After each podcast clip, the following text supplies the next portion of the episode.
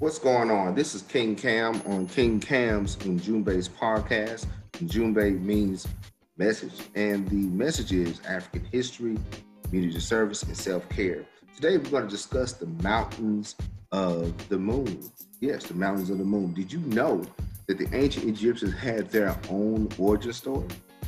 Yeah.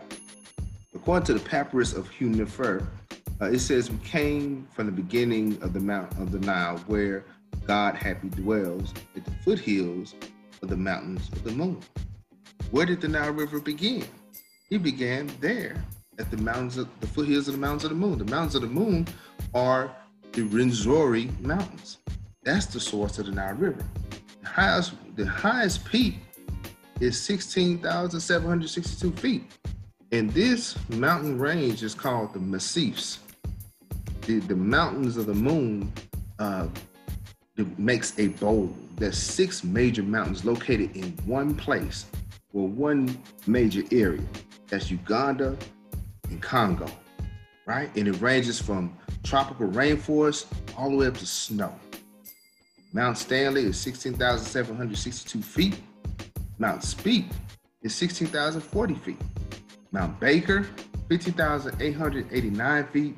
Mount Emin, 15,741 feet, and Mount Gessi, 50,469 feet. And get this, for my Mario fans, Mount Luigi, 15,180 feet. And a notable mention, Mount Kilimanjaro. All these vast and high mountains um, produced a bowl where the Nile River began. We came from the foothills of the mountains of the moon. That's what the Egyptians said all of this produced a place where with the rainfall coming down and the ice melting from the, uh, those those snow-capped mountains, it caused the Nile River to get this to flow from south to north. See, most rivers, all rivers except for the Nile River, flows from north to south. Nile River flows from south to north. How many miles? About 4,139 miles. It flows from south to north so large that you can fit the whole United States, 2,800 miles of the United States, and still have room.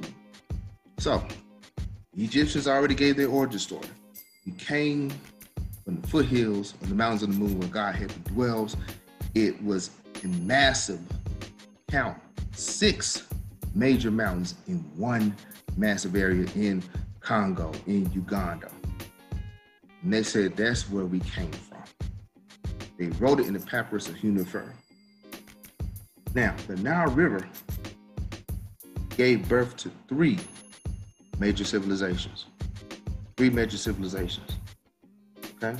That is the uh, Ethiopians, Egyptians, and the Sudanese. Now, over time, the Nile River developed these people. Ethiopia became, was originally called Abyssinia or Aksum. Sudan originally was called Nubia, Kush, or ancient Meroe. And of course, Egypt was also originally called Kemet, land of the blacks. As time went on and the knowledge of math and science and architecture and agriculture, law, philosophy was passed down from Ethiopia to Nubia, from Nubia finally to e- Egypt, according to Dr. Ben, in his book Black Man of the Nile and His Family, they these people established a high culture thousands upon thousands upon thousands of years ago. So long before the pharaohs, long before King Tut, King Ramses, these people, the Ethiopians, already had what Dr. Ben called a high culture. Where was it established? It was established in Central and East Africa, not North Africa, close to where Europe. It was in Central East Africa, foothills of the mountains of the moon. In the Uganda area, in Kenya, right around there. So they had a high culture.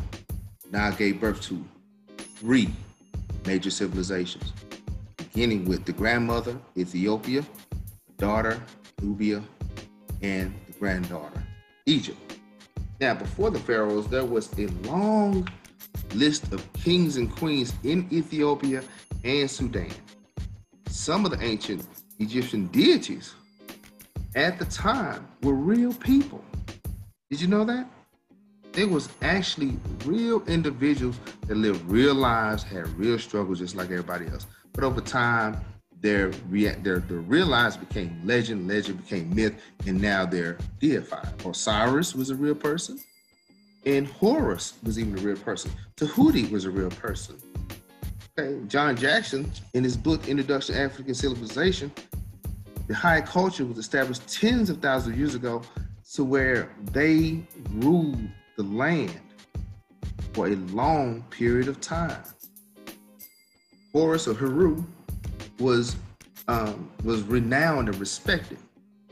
Kings that came after him gave, put, gave themselves the title of Horus or the followers of Horus.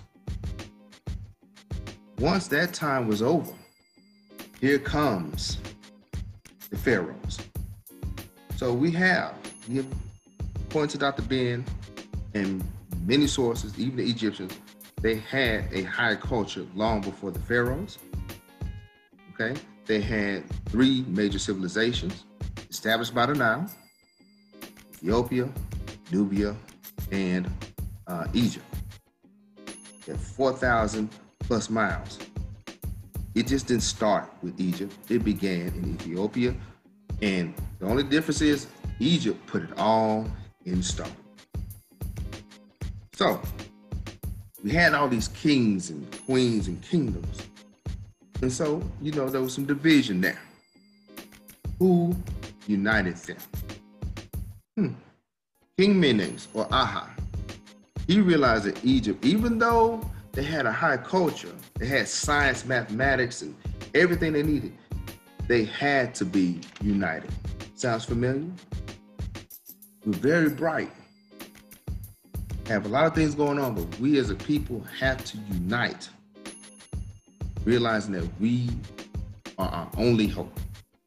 So, King Menes, he was another Nubian. He united Egypt. Egypt was they was divided, divided between Upper Egypt and Lower Egypt. Remember, the Nile River flowed from where? South to north. That means the upper Egypt was the southern part. That was Sudan and Nubia and Ethiopia. That was the, they called the upper Egypt. The lower Egypt was the north, which is what we see now today, the Nile Delta and uh, Giza and so on. What did he do? He united them, and because of that, he received he received the grand title of the King of the North and South. Guess what? His wife got the title of the Lady of the North and South. So we have three major kingdoms, one after the other Ethiopia, Nubia, and finally Egypt all was going up and down the Nile River, 4,100 plus miles. Egypt taught by, uh, by, Nubia. Nubia was taught by Ethiopia. They all began down south in Uganda, foothills and the mountains of the moon. So now the now gave birth to these high cultures Egypt was once divided, but then it was united by one person. Right? My name is King Cam. Thanks for listening to Ujumbe's, uh, King Cam's Njumbe's podcast. I am the, uh, the new radio host for Midnight Oil with King Cam on National Saving Fatherhood Radio. Uh, you can check me out on Twitter, Marcus Speaks One, or on Instagram, Marcus Speaks. And I will talk to you soon. Peace.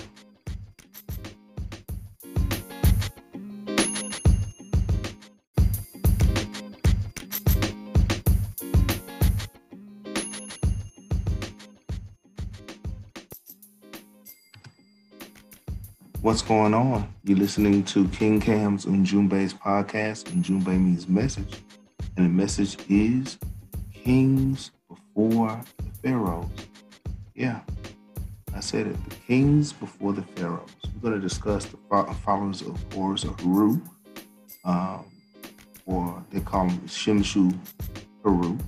Uh, last time we discussed the Nile River, uh, Egyptian origins, and uh, that King Horus or Heru was a real person before he became a myth, a legend.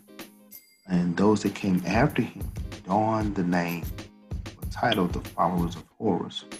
So we're going to talk about that. They became so popular that according to the book of Coming Forth by Day, the followers of Heru were worthy of emulation. He said, May I be one of the followers of Horus. And according to John Jackson, his book, The Introduction to African Civilization, Horus was real.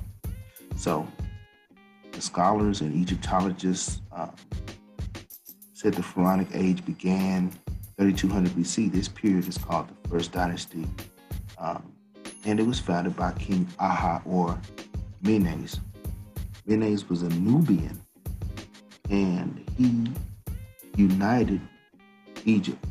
He placed that two, those two states into one nation because there was Upper Egypt, which was basically Sudan and Nubia, and Lower Egypt, which is um, the Nile River Delta, the land of Goshen in that area. And so he united that because they had separate kings, separate uh, governors, and rulers. So they united. And however, um, as time unfolded, the idea went on to assume that the Sphinx was around the same uh, age as the pyramids, which they were not. The Sphinx, on record, is 10,500 years old, which which makes it older than even the first dynasty dynastic period.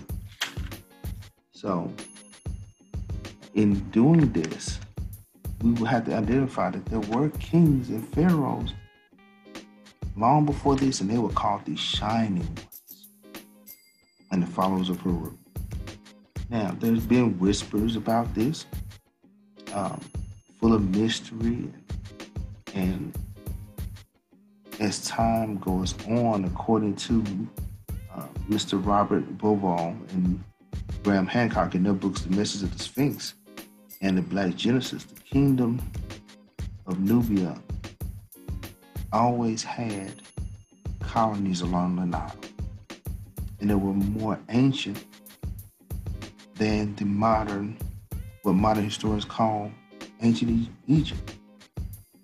Dr. Ben points out that Ethiopia and Nubia had a high culture long before the kingdom of Kemet.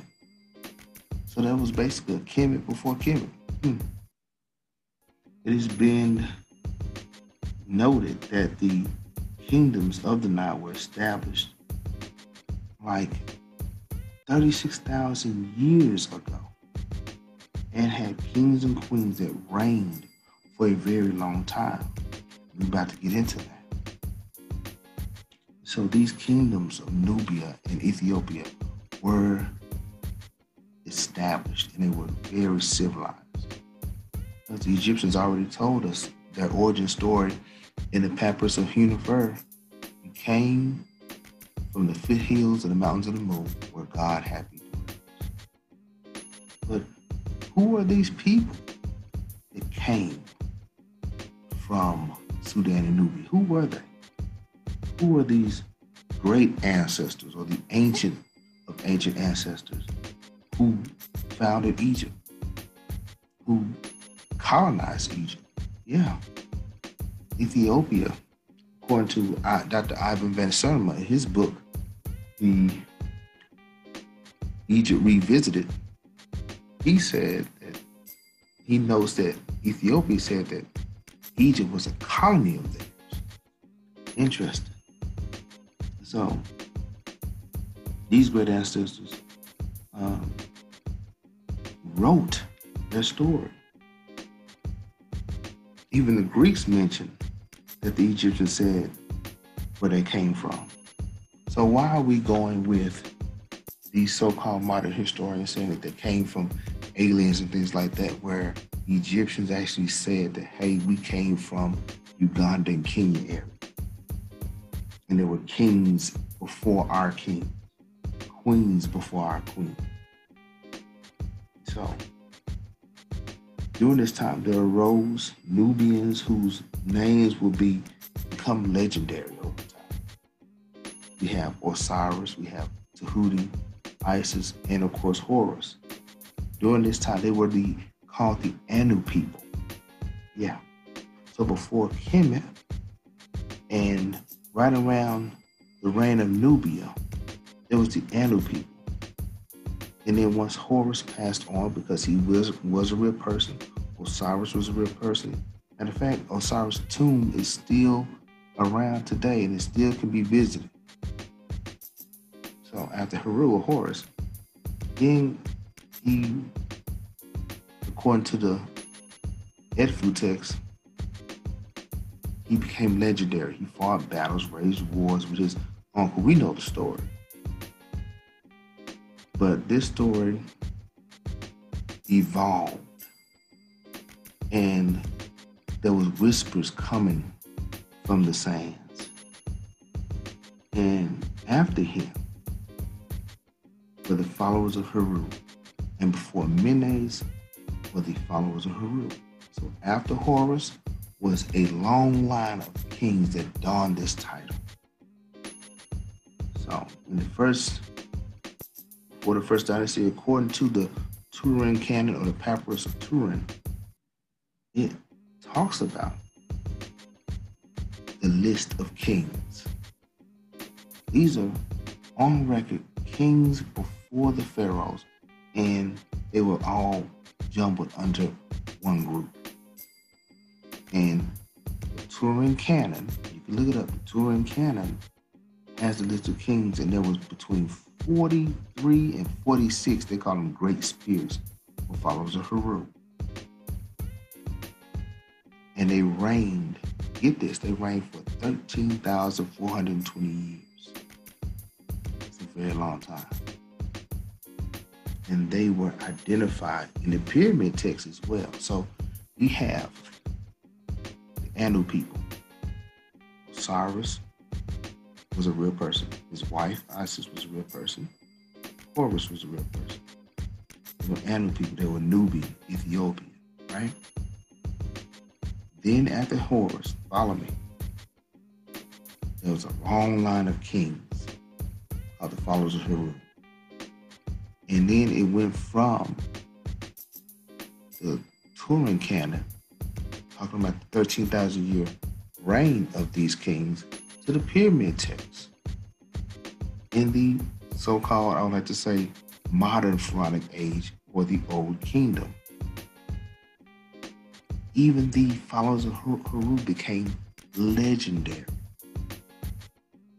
That they, in the pyramid text, were identified, and they were the ones that led the kings up to the stars.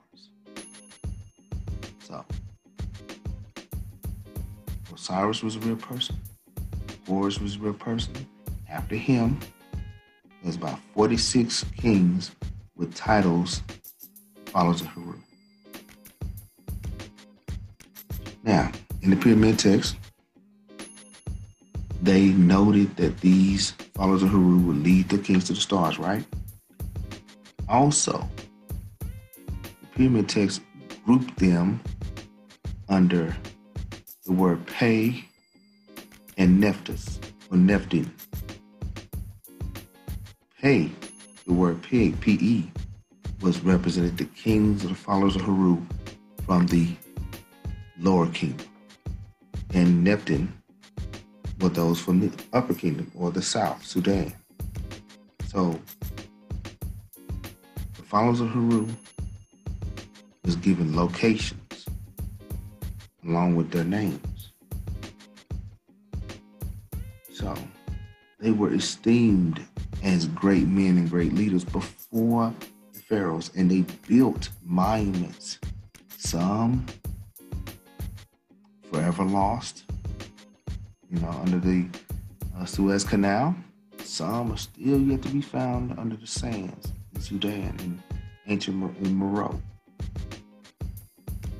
They, these people built the Sphinx and they developed the idea of the pyramids. Hmm?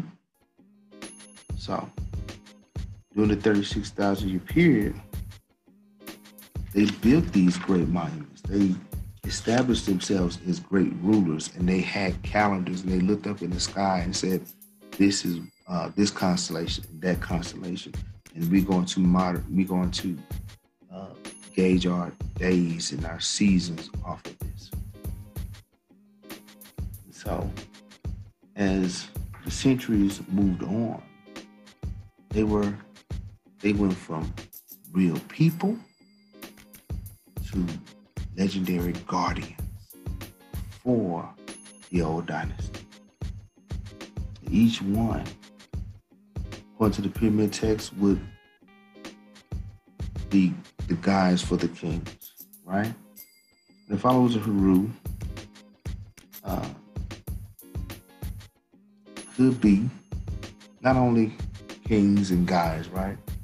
They could represent a class of people. Get it? Now, remember, the, ancient Egyptians, the people of Kemet, they've been around for a long time, duly noted.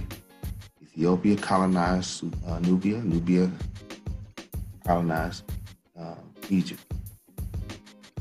Horus was a real person. Followers of was a real person. But get this. They could also represent a class of people from the land of Anu, located in the Sudan area, and they were known for working metals. They were blacksmiths according to David, ba- David Basil, Basil Davidson, I'm sorry. Their knowledge and their understanding of metals and smelting iron was kept in royal secret. It was like a secret order to them. The followers of Heru knew how to build and destroy. And these individuals became legendary. So the whispers are real. It's true that Egypt didn't come from aliens. It came from Ethiopia. It came from the foothills of the Mountains of the Moon in Kenya and Uganda. It came from the Batwa people. It came from Anu people. All they did was put everything in stone. We know that Horus was a real individual, and the king that followed him donned that title, follows Horus, and those that donned that title became legends. So legendary that the oldest, one of the oldest books, identified them as the shining ones, and they guided kings to the stars. And also, the followers of Horus was known as individuals who were blacksmiths. Hmm, we got more to talk about. But that's it for now. And this is King Cam's and Ujumbe's podcast. And Ujumbe means message, and the message is the kings for the pharaohs. We're going to go into detail about this because Egypt did not start in just out of nowhere started in the deep south, in the heart of Africa. All right? If you want to, you know, if you like this information, please share, please follow, as well as um, if you want to be a sponsor to the show, let me know. You can message me and we can make that happen. Till next time, I will talk to you later.